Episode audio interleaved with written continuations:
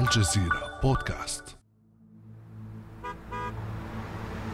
على بعد كيلومترات من الرياض وفي مكان منعزل شبيه بمستودعات متحاذية في محيطها سيارات رابضة. الحركة منعدمة في الخارج. أما في الداخل غرفة تحكم مجهزة بمعدات بث واستقبال في كل مكان. الجميع منشغلون أمام حواسيبهم. يبحثون عن طرق عديدة لإطالة أمد أكبر عملية قرصنة لل beIN Sports. استمرت لأكثر من 24 شهراً وبدأت بعد أيام من فرض الحصار على قطر. واكتسحت القناة المزعومة beoutQ العالم. برنامج ما خفي أعظم كشف بالصور مقر قناة beoutQ في العاصمة السعودية الرياض. وتمكن البرنامج من إجراء مقابلات حصرية والوصول إلى الشخصيات المرتبطة مباشرة بهذا الملف. الحرب الإعلامية التي سلطتها دول الحصار على قطر وصلت حتى الجوانب الرياضية. هذه هي تفاصيل الفيديو المسرب الذي كشف عنه برنامج ما خفي أعظم بقناة الجزيرة. بعد أمس من الجزيرة بودكاست أنا خديجة بن جنة.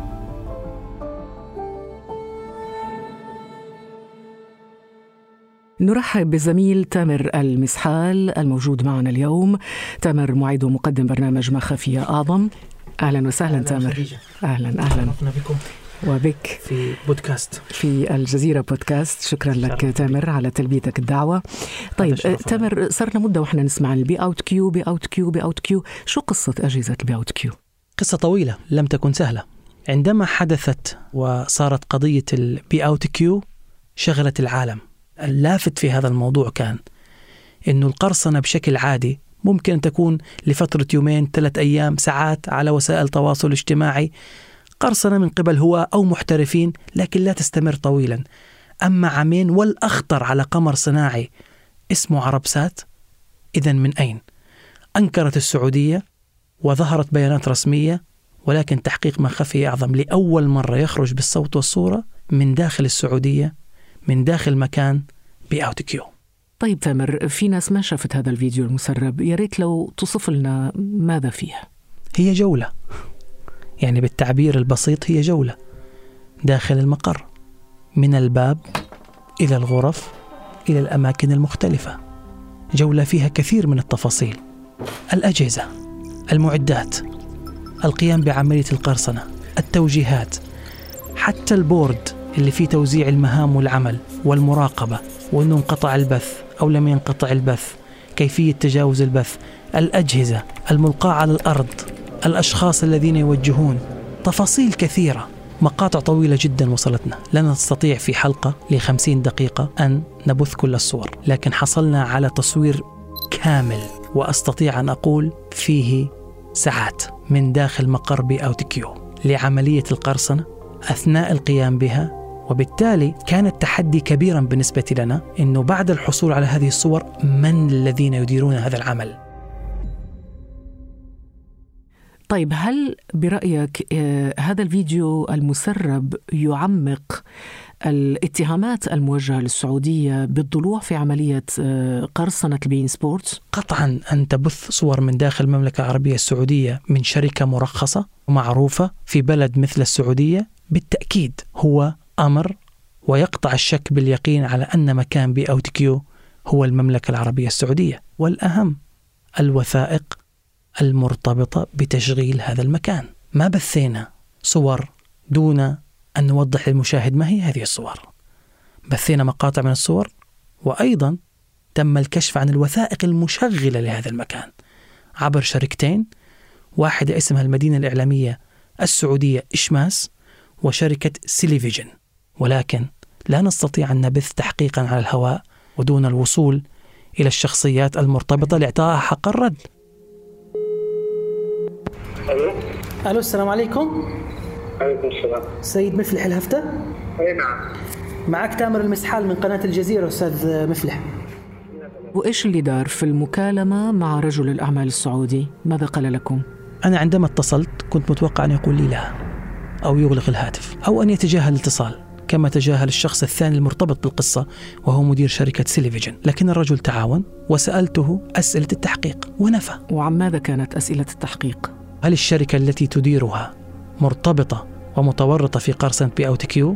قال لا قلت له نملك أدلة هل تعرف شركة Selevision؟ فتساءل هل هي شركة سعودية أم قطرية؟ قلت له أعرف أنها سعودية قال لا أعرفها أعطيته حق الرد والحكم للمشاهد يعني المدة طويلة تبدو تامر أنه القرصنة استمرت لمدة 24 شهر تقريبا لماذا كل هذه المدة؟ سألت نفسي هذا السؤال هل هو الغطاء؟ هل هو العجز؟ وسألت هذه الأسئلة إلى المسؤولين الذين قابلتهم حاولت الوصول لأكثر من مسؤول الفيفا أرسلنا لها رسالة واعتذرت قالت لا نريد أن نظهر على التلفزيون في مقابلة مع الجزيرة لماذا؟ لأسباب لم يفصحوا عنها تواصلنا مع روابط رياضية مختلفة. تشعر بأن الموضوع كان محرجا للكثيرين وسمح لنا فقط الدخول إلى غرفة متابعة القرصنة في داخل مقر الليغا ويمكن أن نقول أنه قرصنة بين سبورتس توقفت تماما؟ عمليا توقفت. في مرحلتين. في شهر أغسطس آب تقريبا قبل شهر من خروجنا بهذا التحقيق وكنا في ذلك الوقت قد بدأنا التواصل مع الجهات المختلفة منها عربسات قد توقف البث فقط على قمر عربسات واستمر على شبكة الإنترنت. بعد التحقيق توقف أيضا على الإنترنت واللافت. بعد أيام قليلة حملة في السعودية لمصادرة أجهزة beoutQ تحت خيمة وعباءة وستار حماية الملكية الفكرية. طيب إلى أين وصل التحقيق تامر؟ التحقيق القضائي حول عملية القرصنة الذي أنفقت عليه قطر مليار دولار. الأمر قانوني ونحن استعرضنا هذا الأمر بصراحة في التحقيق. هناك قضية في منظمة التجارة العالمية وهناك قضية تحكيم دولي مسارات قانونية معقدة جدا الخسائر بمئات الملايين من الدولارات.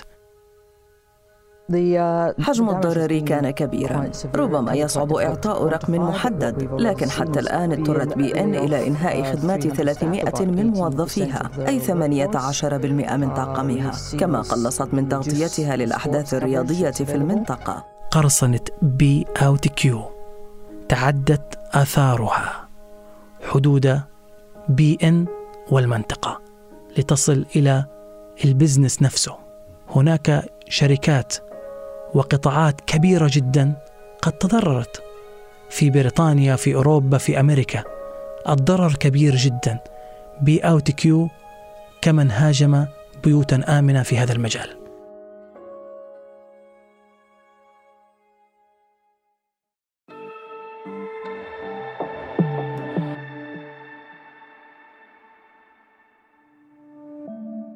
ابدأ بالاستماع الآن ولا تنسى تفعيل زر الاشتراك الموجود في تطبيقك لتصلك حلقاتنا اليومية فور صدورها. ابقى على تواصل مستمر مع الجزيرة بودكاست عبر صفحاتنا على فيسبوك، تويتر وإنستغرام.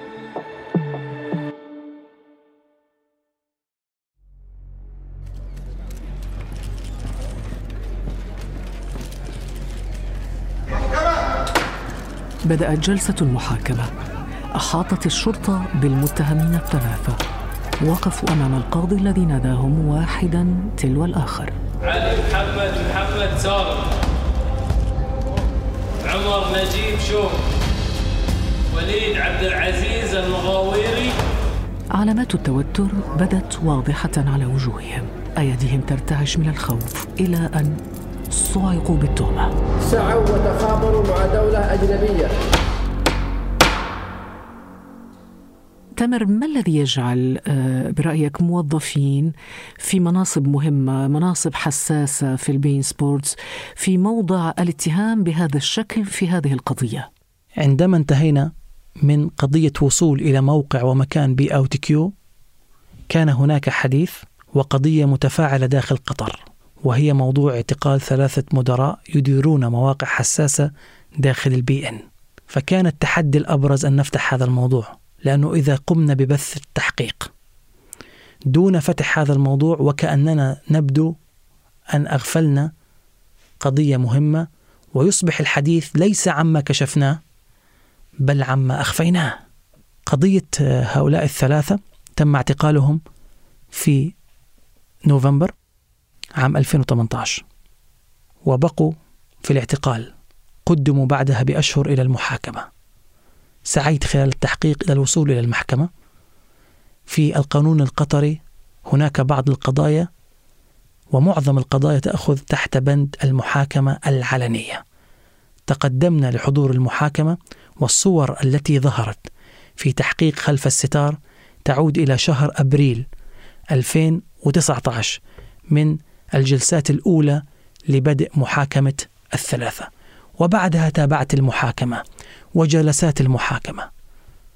صحيح أنهم ليسوا لهم علاقة مباشرة بعملية القرصنة الفعلية لكن اتهموا بعملية المساهمة في تخريب مشروع بي إن وما سمي ووصف من الأجهزة الأمنية القطرية بأنه عملية تخابر مع الأجهزة الأمنية المصرية. ومع أجهزة المخابرات السعودية. نحن أمام قرصنة دولة. أمام سرقة قامت بها دولة. كيف يمكن التواصل أو التفاهم معها في هذه القضية؟ لا يمكن. والمعنية السعودية يعني كل الثوابت تشير إلى السعودية أمامي لا لكن تامر يعني أنت لم تأخذ أي كلمة من هيئة الدفاع خلال التحقيق. تقدمت بطلب والتقيت بالمتهم الرئيسي علي سالم وبالمتهم الآخر الرئيسي عمر نجيب شوك وسألتهم المتهم الأول نفى كل التهم واشتكى من ظروف الاعتقال وهذه الجملة وهذا الوضع ظهر كما هو في تحقيق مخفي أعظم. المتهم الثاني اعترف عن أن المتهم الأول علي سالم هو من قام بتكليفه بالمهام التي أوكلت له وذكرت أيضا بالتحقيق. في آخر ثلاثة أيام في التحقيق. توصلنا إلى معلومة حصرية وهو أنه يتم تجهيز مكان بديل في دولة عربية أفريقية لاستئناف عملية قرصنة beIN. إذا بانتظار حلقة أخرى. خيط ما خفي أعظم خلف الستار كشف ستار beoutQ ولكن لن يتوقف عند هذا الكشف بل سوف يتابع التداعيات القانونية والسياسية على الأرض وحتما في ما خفي أعظم ما خفي أعظم. قال تقرير لصحيفة الجارديان البريطانية أن منظمة التجارة العالمية قضت بأن السعودية تقف وراء قناة beoutQ والتي قرصنت بث عدة قنوات من بينها شبكة beIN Sports القطرية. المهم واللافت هنا إنه بعد أشهر من تحقيق ما خفي أعظم الذي تم بثه في شهر سبتمبر العام الماضي عام 2019 صدر قرار وتقرير حديث من منظمة التجارة العالمية تحديدا في هذا الشهر يونيو حزيران عام 2020 بناء على دعوة قدمت هناك. تقرير آه، وقرار منظمة التجارة العالمية خلص صراحة إلى اتهام السعودية بالوقوف خلف عملية القرصنة هذه وسرقة حقوق بث قنوات beIN من خلال القناة المقرصنة beoutQ. وفي الحقيقة أن قرار منظمة التجارة العالمية جاء تصديقا وتثبيتا وتأكيدا على الأدلة التي تم عرضها فيما خفي أعظم خلف الستار سواء فيما يتعلق بمكان عملية القرصنة في العاصمة السعودية الرياض أو أيضا فيما يتعلق بالعقود المنشئة للقناة المقرصنة beoutQ والتي تم عرضها في تحقيق آه، الجزيرة. وأيضا من النقاط المهمة في هذا التقرير أنه جاء تكذيبا للرواية السعودية الرسمية التي حافظت وعملت خلال الأعوام الأخيرة على نفي أي علاقة لها بالقناة المقرصنة beoutQ ما يعني أن لقرار منظمة التجارة العالمية بكل تأكيد توابعه وتداعياته سواء الاقتصادية الحقوقية السياسية وحتى أيضا الرياضية. وننتظر ما سيكشفه نزول هذا الستار في التحقيقات المستمرة. شكرا لك تامر المسحال. كان هذا بعد أمس.